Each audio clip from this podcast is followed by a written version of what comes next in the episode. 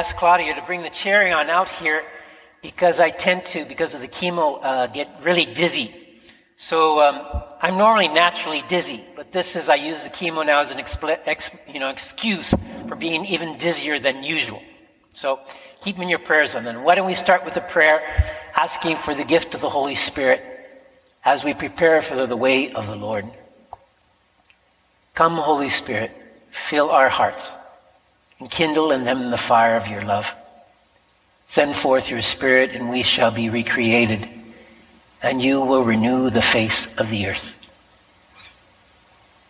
I'd like to invite you to think today about preparing the way of the Lord in your own hearts, to do this through the ways that we serve, through looking for the places of beauty in our lives, and following the great gift of prayer. And so, aren't you lucky? I get to tell you three stories. And I have been looking forward to sharing these three stories today with you. I think in 1982 I had the chance to meet John the Baptist or someone who looked like John the Baptist.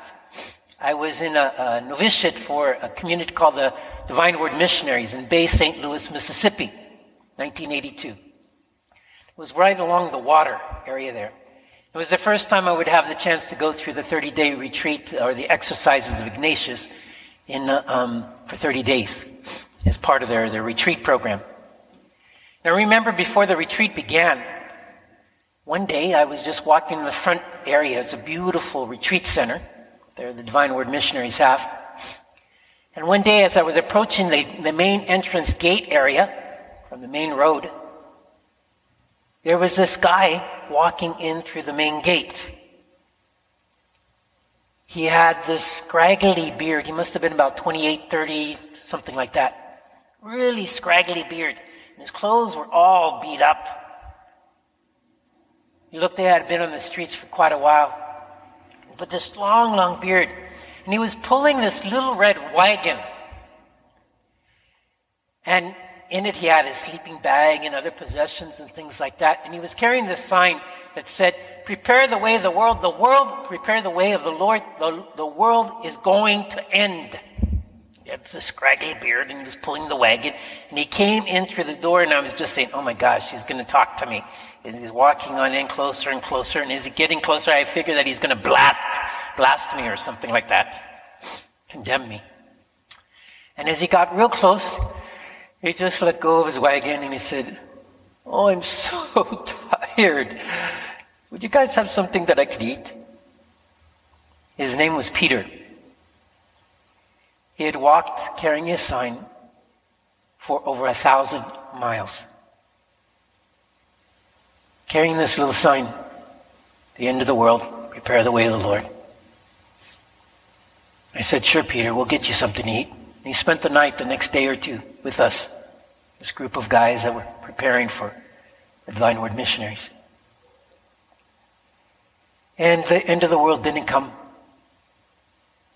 But I've never forgotten his face, that scraggly beard. He looked so much like John the Baptist. In a real sense, what happens, the real John the Baptist calls us to prepare the way of our lives, a new way, to serve, to reach out to other people and the activities that we do. And I'd like to tell two other stories. And one of the stories is where I probably saw the preparation of the kingdom, one of the most beautiful, beautiful places ever I saw it, was in, um, we have a mission in Dandora, but on the other side of the city of Nairobi in Kibera, there's an amazing high school called St. Aloysius Gonzaga High School. The first time I went there in 2010,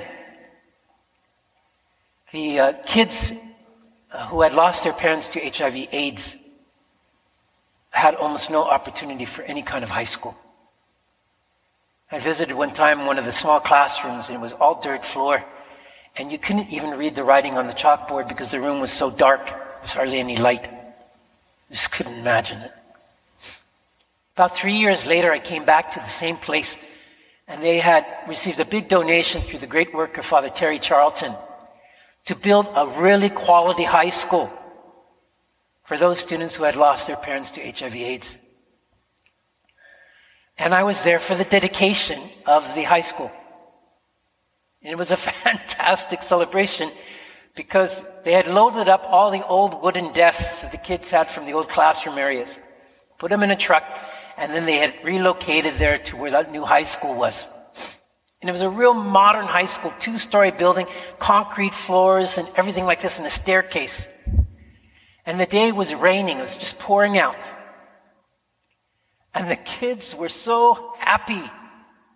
They were taking out their desks from the truck and putting them on their head, and they're carrying it into their new school, the high school, going up and down the stairs as they passed each other, and they were laughing. It was the kingdom of God in the middle of the slums. It was so beautiful, so amazing. And all those people who made this happen had said, Prepare the way of the Lord meant this type of service where others became first. Father Terry Charlton began it, but then so many other people made it happen. And he got it out of the way, and all the locals became involved in making this fantastic high school. When we were training lay missionaries, oftentimes it would state, What was the sign of the kingdom? As if the project or activity that you tried to start lasted. Because so oftentimes we'd start a project and it was so based on ourselves that after one or two years and when the missionary left, the whole thing collapsed. But if they did a project that was connected with the local people and empowering them in their own ways in their lives, and they owned it, it flourished, even when the missionaries left. And you saw the kingdom of God, like St. Aloysius Gonzaga, that high school, where the kids going up and down the stairs in the rain, laughing. Because they have this beautiful school, this beautiful school with a computer lab and all these different things. Prepare the way of the Lord. Where is our service one where we're not the focus, but others are? John the Baptist points to Jesus Christ. He doesn't point to himself. Let him increase, let me diminish. In that amazing way, John the Baptist shows us what we're called to be as a Christian community that we serve and we lift others up. We empower them, we make them alive. And we see the presence of God in the other. And we just simply blend in with the kingdom as it rises up. During this Advent season, think of different ways that you can serve. Where you become less, God becomes more. And others are lifted up in a beautiful way. Like that beautiful face of high school students celebrating their school in the rain God is so good. God is so near. Prepare the way of the Lord. He is right near to us. How may I serve? A second story, third story actually. Prepare the way of the Lord, I think, invites us to look for where is beauty in our lives. Where we can see, because beauty is a touch of heaven. Where we see just qualities and colors and nature and, and the sound of music, like our great music that we have during Mass.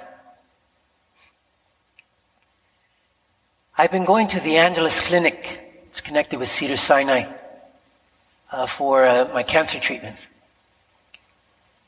And uh, I was expecting a hospital. It's not. When you drive down Wilshire, about 10 minutes from here, they have great, great doctors. Dr. Sham, uh, Melanie Sham, and the staff there at the Angeles Clinic are just amazing. And what they've done inside of the clinic is they've turned it into this amazing place of art.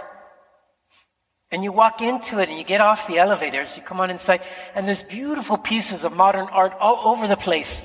And there's this baby grand piano off to the side, and in the background there's classical music playing. I just imagine Chopin being played, the great Polish composer, of just this musical, a piano coming alive. And the whole space, even with everyone fighting with cancer, is beautiful. And you feel God. So they work so hard to prepare a place to make people feel beauty even when they're struggling with their health. How near to God that is. How near to God that is. All of them, the courteous and the response, the staff, help to paint the picture of beautiful art, music playing in the background. I was even tempted. I used to play the piano. I wanted to go over the baby grand piano and just shock everybody with some jazz that my dad had taught me. I didn't do it. Not yet. Preparing the way of the Lord is also seeing beauty in our lives, in the face of our kids, in the world that's just around us, that we get so busy, so occupied with that we miss. Where do I serve? Lifting others up where do I see beauty? The last area I'd like to invite you to consider is during this Advent season for preparing the way of the Lord is to pray. I have received hundreds of messages. It's a bit emotional to say it. I've been so moved by this community and grateful, grateful that people, when praying, make God so near and Christ so near. It's very beautiful, very good. And Christ is right near us. So keep up the prayer. Not just for me, for this community, in this world that needs it so much. Because as we pray, God passes by and says, I am here, walking with you. So through thick and thin ups and downs and cancers, pandemics, and whatever it might be, let us pray to see the face of God. John the Baptist, in his final lines of the gospel today, said, One comes after him that will baptize you not with water, but with the Holy Spirit. That Holy Spirit gives us eyes to see that God is with us. Emmanuel.